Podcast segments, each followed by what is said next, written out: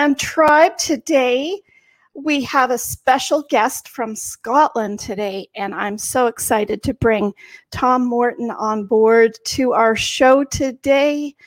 Um, well, welcome your backup plan tribe today to a very important interview that we have going today.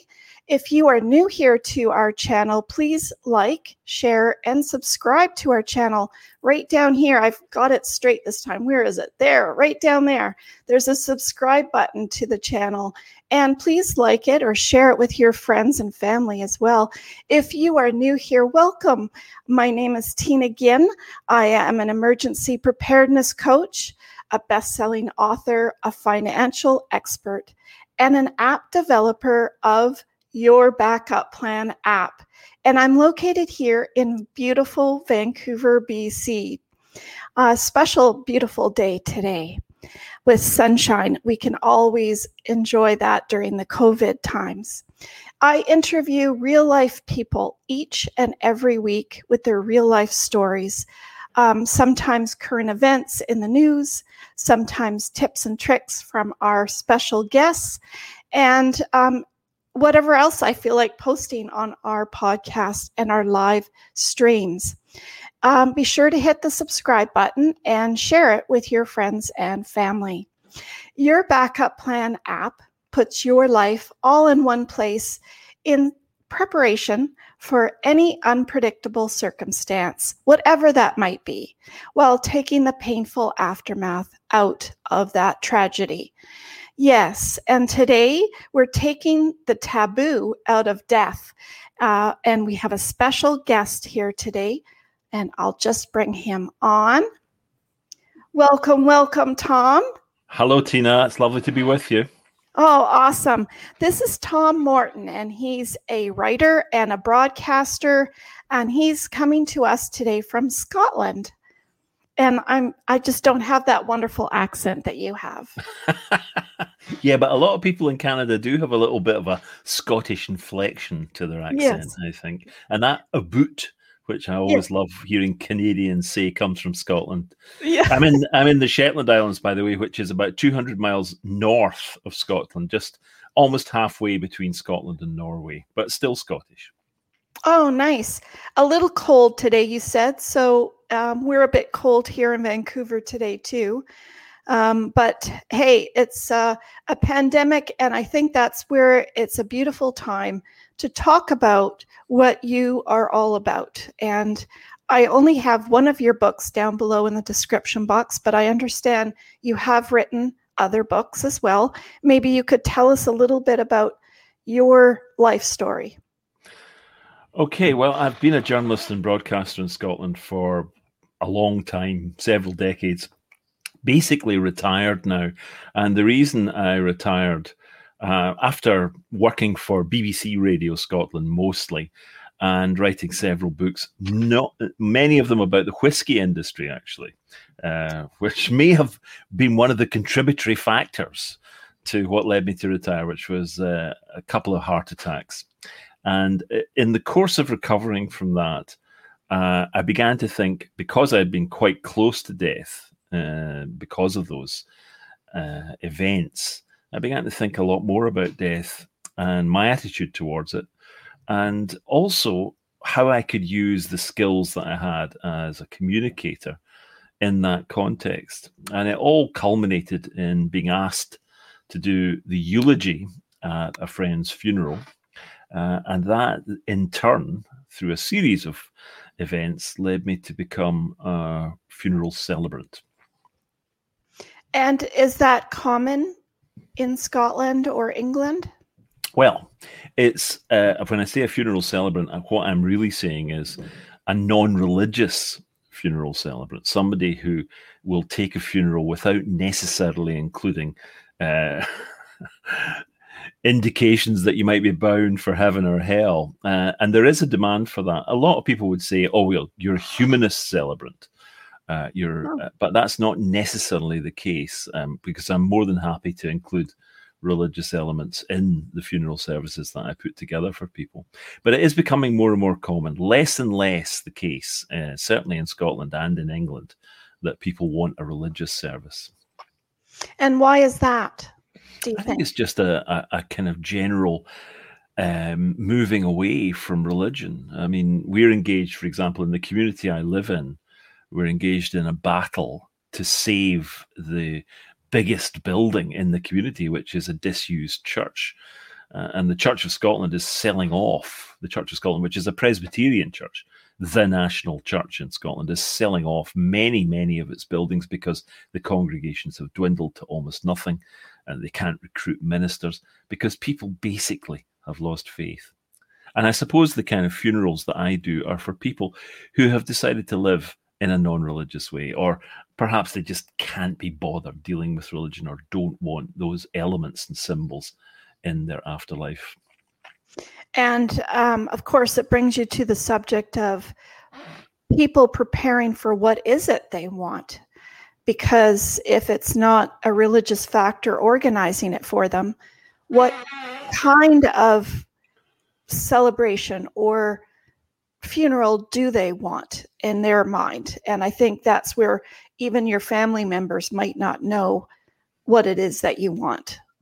Well, even if your family members have an idea of what might what you might have wanted, it can be a very difficult time for them because they are full of grief, the emotions are running very high and actually working out the details of a funeral service can be a very difficult thing for them. And that's why, um, although I encourage people, uh, if they want to, to take in hand those funeral services, and especially during COVID 19, especially during the pandemic, uh, that has been something which I think a lot of people have done online. So they've had their own online services.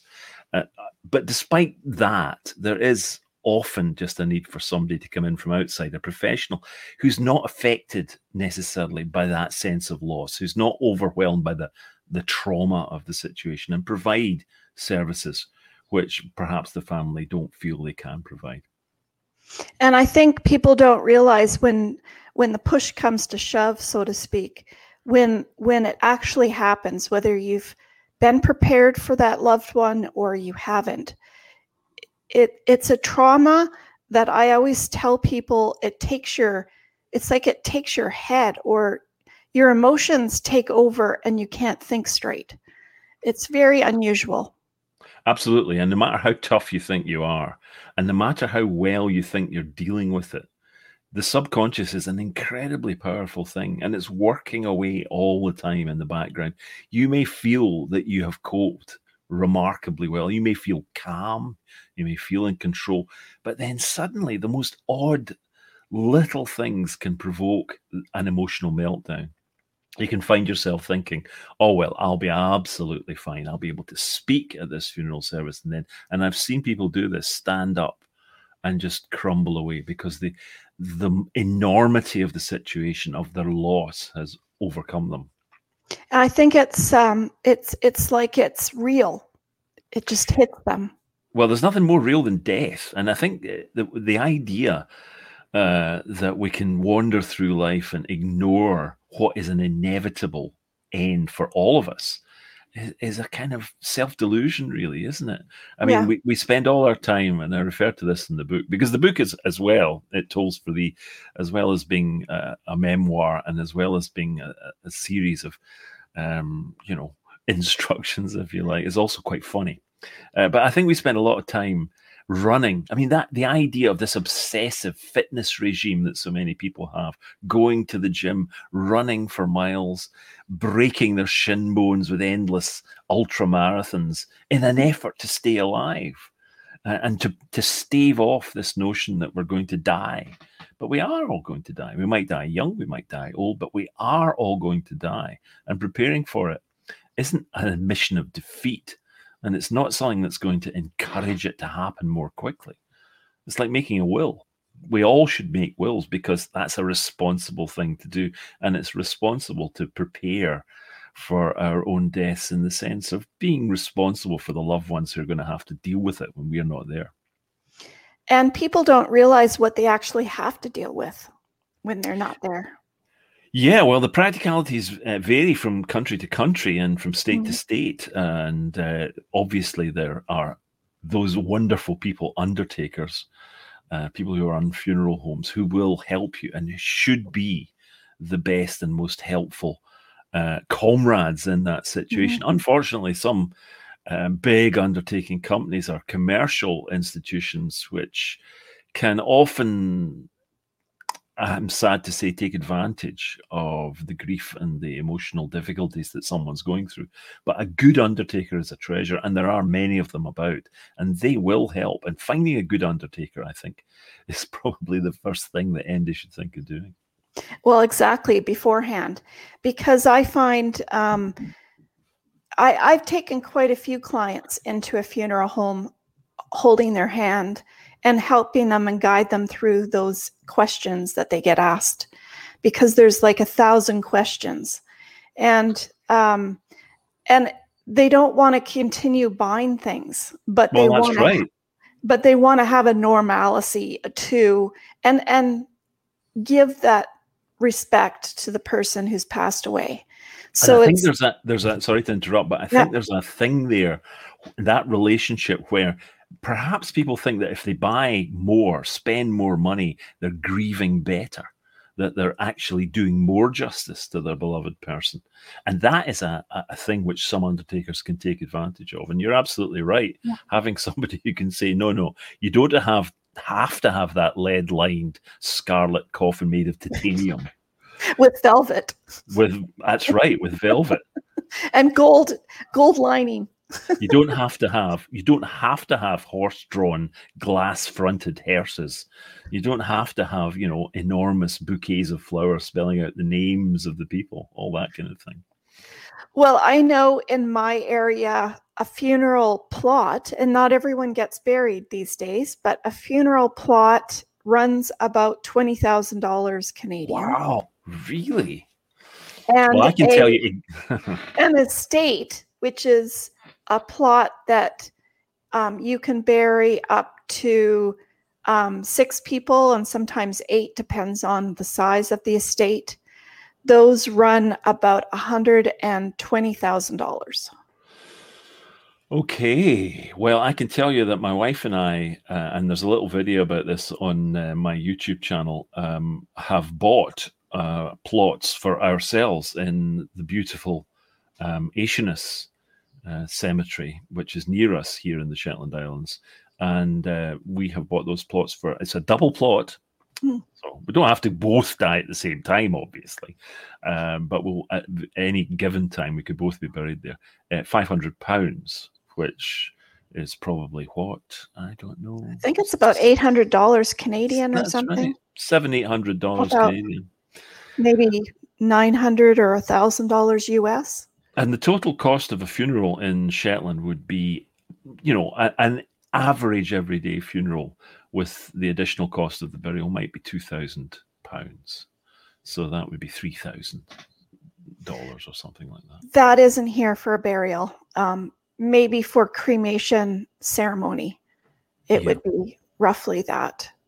I think during COVID, there's also been uh, because the whole because of the the huge number of people who are dying, there has been a change in, in perception of what is required or what um, you know is wanted, and also what's called direct cremation in this country, which is the unattended cremation. In other words, just the body being burnt and turned to ashes is is becoming more and more coffin, uh, more and more um, common, and obviously that's a lot cheaper. Yeah, cremation's becoming more popular here. Um, and then they'll have a choice of taking it home with them or possibly um, putting it into a um, an inurnment, having an inurnment for them somewhere in a cemetery. Um, so it gives them a few different choices of what it is that they want. Absolutely, and there's a whole lot of other options as well. Green burial. Um, there is the uh, kind of hydra- hydration uh, thing where you can be liquefied after death. It is important, I suppose, to get it worked out in your head what you don't want to happen to your body because it can appear a little shocking. But in the end of the day, uh, I think we have to think, and we should be thinking about what's good for the planet. And one of the things I've been looking at recently is uh, green burial in Scotland, and there there are remarkably few sites where that happens, but there is uh, one particularly beautiful um, green burial site, uh, which is next to a, a castle in Ayrshire. Oh. And uh, it is just absolutely beautiful. And the idea that you can plant, you can choose um, the trees that you want planted around your grave or the flowers that you want seeded there every year, I think is rather lovely and uh, will appeal to a lot of people. That would be nice. Um, what about celebrations? Uh, uh you know, have you had since 2020? Is there a difference in the celebrations? Well, yeah, absolutely. Um, there have been severe restrictions on uh, on the kind of things that you can do, and initially during the first lockdown, it was graveside services only. Uh, certainly, um, there have has been a bit of a relaxation. I think we're now up to twenty or thirty people allowed uh, socially distanced in a church or hall. And uh, the last funeral I did was in a public hall with just immediate family, up to about 20 people. And it was pretty much like an ordinary funeral. Um, though, again, there was that sense of the way that the pandemic has impinged on all our lives. I think just it affects people so much that you can't embrace um, you can't really touch each other and offer that kind of comfort. And I, I mean, I can't help feeling that that loss of physical contact is something that we're going to pay a price for in the future. You know that because you know if you were brought up like me, the whole notion of um, the casual hug or the familial hug was pretty alien. I mean, we were we were a fairly formal family. We would shake hands even with my father, I would shake hands with him, and that would be it. And so we spent decades learning to be a bit more tactile, and now it's all been thrown away. My goodness. We're all going to have to learn to be French again. I know. I'm looking forward to those days. I don't remember the last time I hugged someone or or even, you know, crazily went out somewhere. Um, the funeral homes don't worry about that phone. That's uh, okay. uh, that's an emergency line for my wife, so she'll have to answer it.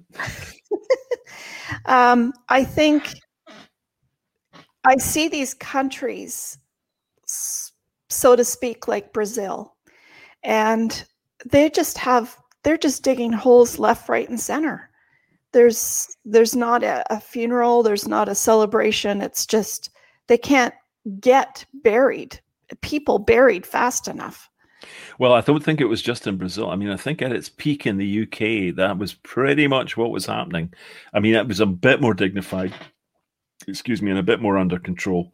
But you need th- those terrible pictures early on in the pandemic from New York, the aerial shots of of mass burials, and these yeah. terrible pictures of trucks, refrigerated trucks lined up, were very disturbing indeed. And I mean, I, I really hope that we haven't blunted uh, our perceptions of death and and that, that we, we're not left with a much you know we're not left with a more casual attitude towards it. And i fear we are to some extent. Uh, there was a survey of uh, undertaken undertaken by funeral homes uh, recently. And in in the very first part of 2020 when the um, pandemic hit people were saying well once this is over we'll have a proper memorial service. We'll we'll organize something and then we'll remember our loved ones properly. But this survey showed that folk were now saying, no, we'll just go on with things. We'll just get on with things and we'll forget it. And it's like we're building up this residue of grief, which we've never acknowledged and never dealt with. And I worry that that'll be something that we pay a price for in the future. I definitely think we will be. Um, because, for example, even before the person passes away, we're sometimes unable to be holding their hand and talking to them while they are passing away. So, even to be present in the moment, to be with your loved one, we're not able to do. So, that's been taken away from us as well as the burial part. And if we postpone it, I don't think very few are actually going to actually proceed. and and do it three, four, five years later. No, no, absolutely. And I mean, that business of saying farewell to somebody, somebody who eh, you know is going to die.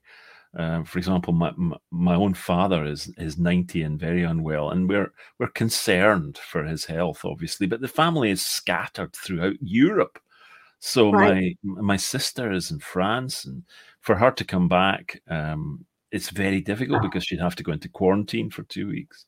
I'm in the Shetland Islands, which is uh, you know four or five hundred miles away from where he lives. So actually getting back is every time you see him, it's like, well, is this the last time, and all the rest of it. And it, it, all that pressure goes on to the relationship, and you, you know you're continually wondering, and it, it, it affects every aspect of your life concern for that kind of thing. So it's not just planning for funerals. It is thinking about death and uh, and all the rest of it can be it can be an overwhelming thing. Well and experiencing it for those loved ones around us that especially when it's unexpected like with covid it all of a sudden the person's in icu and then passes away or that they don't even make it to the hospital. Um, i mean these are experiences that we're all coming across now. And with the variances of the covid it, this has just added a whole other level to it when we thought we were going to get it under control. And now it just continues in a different aspect um, yeah, I don't know. I don't know what things are like in Canada, but at the moment in in the UK, the vaccination program in the UK has been fantastic. It's been very, very swiftly and efficiently carried out. I've been double vaccinated at the age of sixty-five. I can't even remember my own age. uh, but anyway, um, that has been remarkable. But we're all bracing ourselves for another wave of these, as you say, variants. And we are already seeing what that's doing in Europe. It is something which you, you sometimes feel we're never going to see the end of. And, and, and in yeah. some ways, we aren't. We're, we're, our lives have been irrevocably changed by this. And I hope that people are thinking more about death in a positive way, about getting better prepared. Um, because we need to be better prepared for sickness. Did that ever come in cross your mind when you had your heart attacks that you know maybe my life isn't organized? Did that Oh, absolutely. I mean, I think when you're young, you know, you feel you're immortal to a certain extent. I mean, when I was much younger, I, I was involved in uh, the music industry, and uh, you know, people were prepared to. What was it? that somebody once said about Bob Dylan, not so much burning the candle at both ends as holding a blowtorch in the middle. and I mean, you know, smoking, drinking, doing other stuff, you know, it didn't matter because let's face it, who wanted to uh, who wanted to live for a very long time and then suddenly you find yourself age 60 thinking i do actually want to live for a very long time and still have all my mental faculties you know, and physical faculties for as long as possible. So you want to plan for these things and you want to think about your health, but you also have to acknowledge the fact that death is coming. One of the interesting things, just in the last 24 hours, um, which uh, I don't know what it's like in Canada, but here in the UK, the death of uh, Prince Philip has overtaken everything. I mean, all the BBC channels were off air apart from uh, stuff to do with the royal family. And uh, one of the pieces of information which came out from that is today is how he his funeral will take place, which is ne- going to be next Saturday, and it's going to be at Windsor. But he left detailed instructions for his funeral. I mean, as you would expect from the kind of person he was. And one of the interesting things, perhaps because I'm a bit of a petrol head myself, is that his funeral cortege, w- the vehicle carrying him, will be a Land Rover a specially adapted Land Rover, uh, because he was involved in designing the very first Land Rover. Oh, and nice. I mean, I, th- I think that's lovely, actually, and, and rather wonderful, and an example for all of us in terms of planning. Well, you know, I I hope it sounds like he was very organized. Um, I would think that anyone who's 99 should be organized, but they're not because I I know I've had so many clients call me and they're like you know sitting beside their loved mom or dad or aunt or uncle and they're saying Tina, um, I'm trying to get out where their bank accounts are or where their key is for the sheds or garages or whatever. And they're not wanting to tell me. and, and I said, well, it's because it's too late. You haven't prepared. You haven't. Yeah. You haven't completed my worksheet to start with, but you you haven't asked them when they weren't sick. Absolutely. I mean, that is something which in the digital age um, is really, really important because it's not just keys for the shed, it's passwords that get into bank accounts, it's Facebook logins, it's all sorts of things which you yeah. need to know as a relative. Otherwise, it, not only could it be embarrassing and, and difficult, but it could be financially ruinous. I recently was uh, hacked uh, my Facebook account was hacked, and before I knew it, some, somebody was trying to sell T-shirts using my oh. Facebook ads account. Uh, I mean, it could have cost a fortune. Um, fortunately, we managed to stop it, nip it in the bud. But that's the kind of thing that can happen. You can imagine that, you know, when you're grieving for somebody, the last thing you want to do is mess about trying to alter online um, online profiles. But if you don't, it could be very costly. Well, and people don't realize the digital component now isn't just social media either. It might be a blog that you do every month or every week or whatever that might be, and you want to transfer that to a family member to continue. Or that, or your yeah, eBay or, account, yeah, or your or, Amazon account, all that stuff. Or your airline air miles, or your reward points, or um, Xbox, or casino dollars or whatever it is now in the digital world. There's so, so many. Absolutely. And it's all up in here in people's heads and they're not sharing it with those around them. So it's going to become difficult if they're ever unable to speak or unavailable. They, it, we won't know. We there's going to be unclaimed money right now for un, unclaimed bank accounts and properties has increased every single year. It's very, very high in the UK and Scotland. It's very high in Canada and the United States. I'm not sure which one is overriding the other, but without you knowing what your relatives' bank accounts are, there could be money sitting there that people don't always just have one bank account they no. could have. And, and, you'll know all about this insurance policies as well, and all that sort of thing. Things that yeah. might be coming to fruition and are worth a lot of money. Well, insurance companies, the biggest money making for them is unclaimed life insurance policies. Really? That's remarkable, isn't it?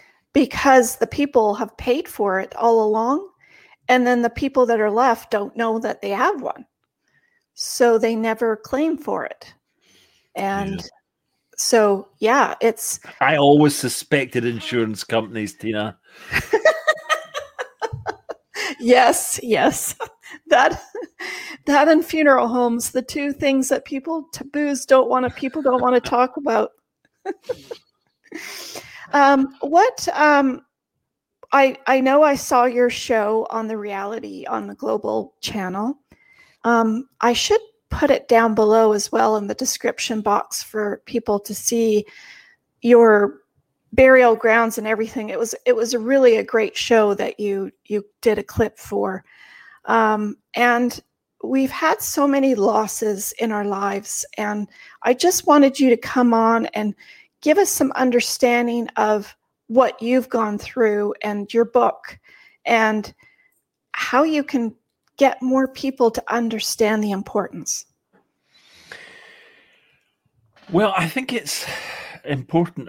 Obviously, it, the book is highly personal and it's about my sense of loss as well and about the relatives that I've lost and the difficulties that I had in dealing certainly as a very young man with things like the loss of my mother and, and grandparents and the funeral services which were intensely religious because I was brought up in a very religious um, background and community. Um, so, actually dealing with these losses, um, I've come to realize is helped by the way that people say goodbye and how we say goodbye. I mean, just think of it in terms of how you say goodbye to a loved one who's alive. You know, you see them to the door, you open that door, you ask, you you usher them through, and you wave as they say goodbye. You have a sense of farewell, of parting, and I think when it comes to something as absolutely permanent, which of course it is, as mm-hmm. death, that parting, that saying goodbye, has to be formal. It has to be respectful. It has to be something which you take time over. The idea that you hurry it away, and I, I have had, you know, one or two dealings with people who just were saying, "Well, just let's get it over with. We'll just don't even bother with a big eulogy. We'll just put them in the coffin and we'll send them off. And it, it, if somebody's been cremated here, there's no crematorium in Shetland, so they have to be sent by boat to to Aberdeen. And I think that's something out of sight, out of mind. That attitude is not good and it stores up trouble for the future. So, if I've learned anything, it's that let's take the time to say our farewells properly. Let's measure it and think about it and invest that emotion. And don't be scared of the emotion that you have to invest in it. Well, people are. It's fear based, I guess. Um, they're fearful of bringing those emotions up and out. Um, that's really what it's all about. Um, but also, have you come across anybody, which I have before the people pass away, is the family fights and arguments with each other. Was there, did you have any during the funeral parts of itself? Well, um, there are moments where people obviously disagree. And I mean, again, this is something where if the person who, if you plan for your own death, you can sort out, you can navigate your way through that, or uh, particularly if you're aware that there's going to be trouble, there is going to be trouble. Particularly in my situation, you sometimes get very religious members of the family who totally resent the fact that their father or grandfather or mother uh, didn't want a religious funeral. And so sometimes people will say things like, oh, um, he would have loved that hymn. And somebody will say, Are you mad? He'll never want a hymn like that. And then you sometimes get situations where, I mean, the, the biggest, not the biggest, but one of the problems with traditional funeral services is the presence of alcohol. And uh, that can lead to some fairly outrageous scenes, particularly around the graveside, uh, fights over, you know, almost physical fights over who gets to be a pallbearer and things like that. So, but you can't legislate for that. And in some ways, that's the that's that that's what makes a funeral memorable. Uh, you know, if the police if the police aren't called, that's probably a good thing. Yeah, probably, or the ambulance. they used to say that there's a particular area in Inverness, which is a city in the Highlands in in uh, Scotland, and there's an area there called the ferry, which probably is probably now very genteel and all the rest of it. But they used to say that if a wedding took place in the a wedding or a funeral took place in the ferry, and the police, the fire, and the ambulance weren't called, then it wasn't a very good one. Oh. That's good.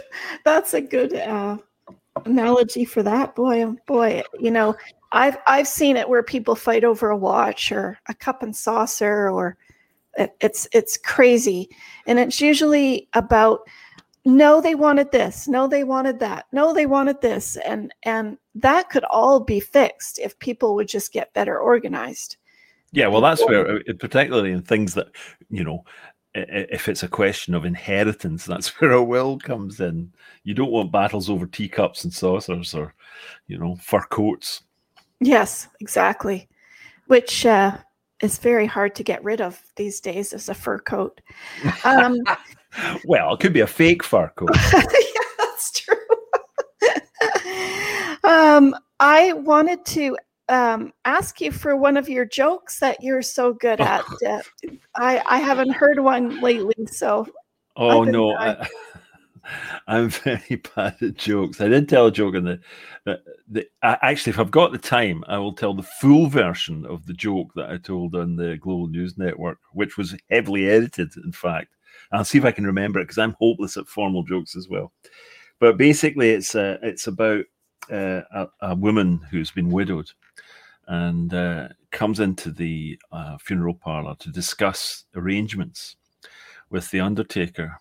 And the undertaker says to her, you know, it's it's mostly the case that, as well as all the, the straightforward practical burial arrangements, that you take a, a, a funeral notice in the local newspaper. And she says, okay, that sounds like a great idea. And she, he says, well, you know, it, it's a question of paying by the word. The longer the funeral notice, obviously, the more expensive it'll be. And she thinks for a bit and she says, That's fine, that's fine. Just put a notice in saying, Frank dead. and the Undertaker looks at her and because he knew Frank, you know, he was a pal, they used to go fishing together. And says to her, Oh, you know, I think that's a bit curt. That's a bit harsh, even it might be perceived as that you're being a little bit callous. It should be a bit longer. Why don't you say thank you to his friends or you know talk about his fishing because he was such a great fisherman and and you know he and I used to love going fishing together and all the rest of it. And you know they, we used to go out in the boat and it was great. And so she says, "Yeah, okay," and she thinks for a bit, and then she goes, "We'll just change it to Frank dead, boat for sale."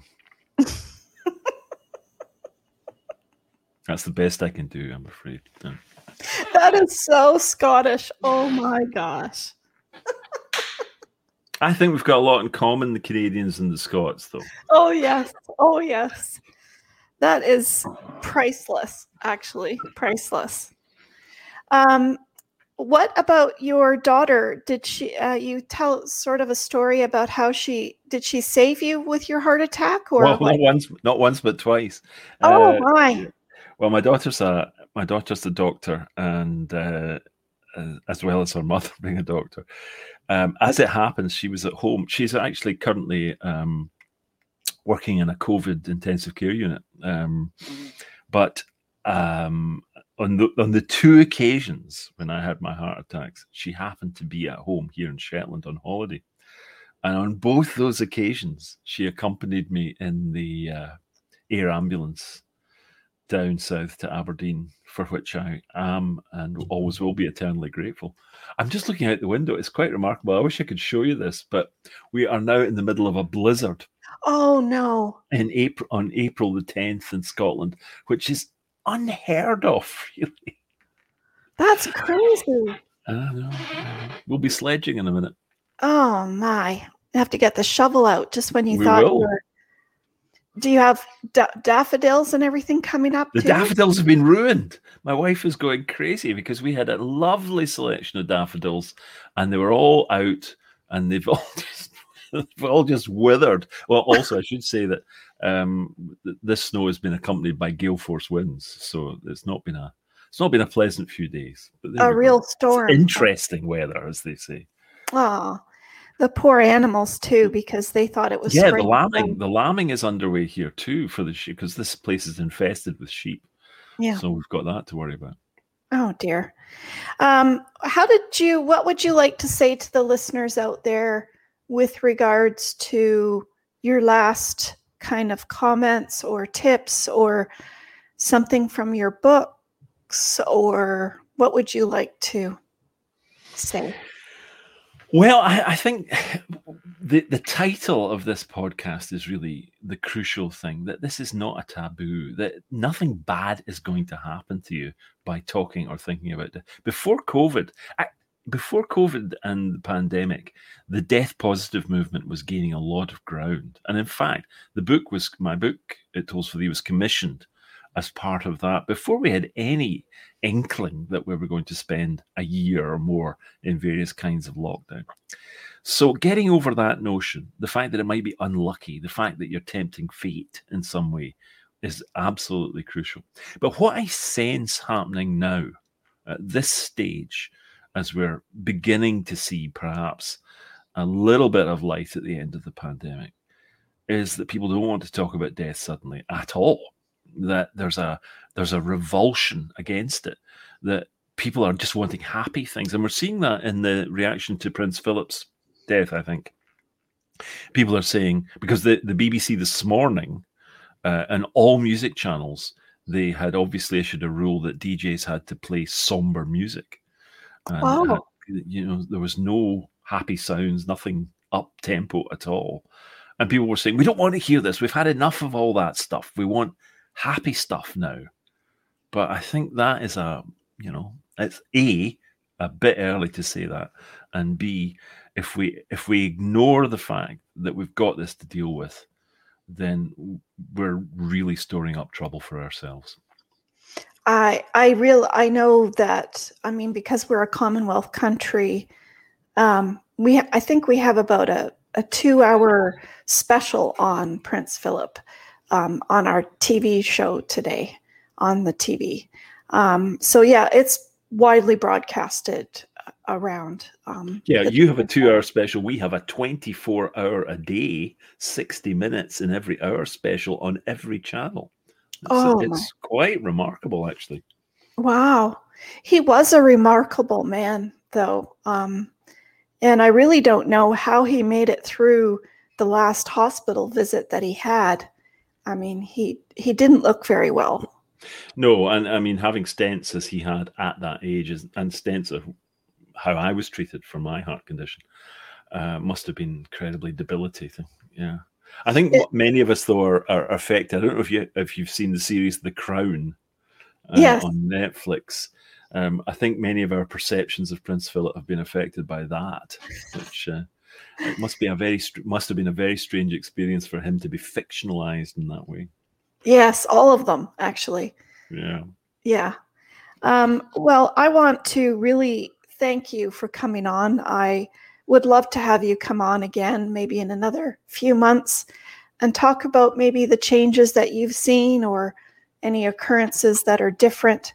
Um, but thank you so very much, Tom, for coming on and expressing all of your information and knowledge to to our listeners. It, it's very impactful. It is for me, anyways. Well, thank you very much for having me, Tina. It's been a real pleasure, and it's always nice to uh, be in touch with folk in Canada and around the world. Absolutely. Um, and for our listeners out there, um, we do have a lot of American listeners. And so, you know, everything that we've talked about is just the same in every other country. It's getting prepared for the unexpected. Absolutely. So um, I'd like to thank all my listeners for coming out today and having a topic today about talking about the taboo around death. Um, it doesn't necessarily have to be death, it could be sickness, but we should be better prepared for the unexpected um, because you will wonder how to be prepared. And that's where your backup plan app and the emerging blueprint will be guiding you through all of those storms in your life. Um, as you can see, Tom's had two storms in his life, and we're all going to have storms of some sort some small, some large, some extremely painful. Um, but it could be a wildfire, it could be a flood, it could be a tornado, it could be losing your purse or your wallet, even that can be quite an emergency, or someone hacking your account, like Tom was mentioning. It's it's a type of an emergency that's important um, to overcome, and it's all of those storms that we need to be better prepared for. Um, Brene Brown says everyone has a story that will bring you to your knees and be the survival guide for someone else and what will your story be? And that's really what tom has brought to all of us so many different stories and a real survival guide. If you listen to tom listeners he can explain so, he's been through it. He's talked to and created so many celebrants of life. Um, they can be happy they can be sad but it's all up to you to be better prepared so I always end, I hope that there's been a lesson of being prepared for the unexpected to to you. I hope that you've gotten some inspiration or some tips from us today. Um, I'm so thankful for having Tom come on to our show today and that uh, all of you are here listening. Um, I want to thank you for coming out. I always end with Carol Burnett because she was very dear to my heart and to many hearts, and it brings happiness to all of us, which we'd like to have during these times. I'm so glad we had this time together. Just to have a laugh or sing a mm. song seems we just get started, and before you know it, comes a time we have to say, so long. So, thank you, listeners. Thank you, Tom, for coming on today. Thank you so very much. Thank you, everyone. Thanks so much. Have a great rest of your day. Stay safe, wear a mask, and um, love you all. Bye for now.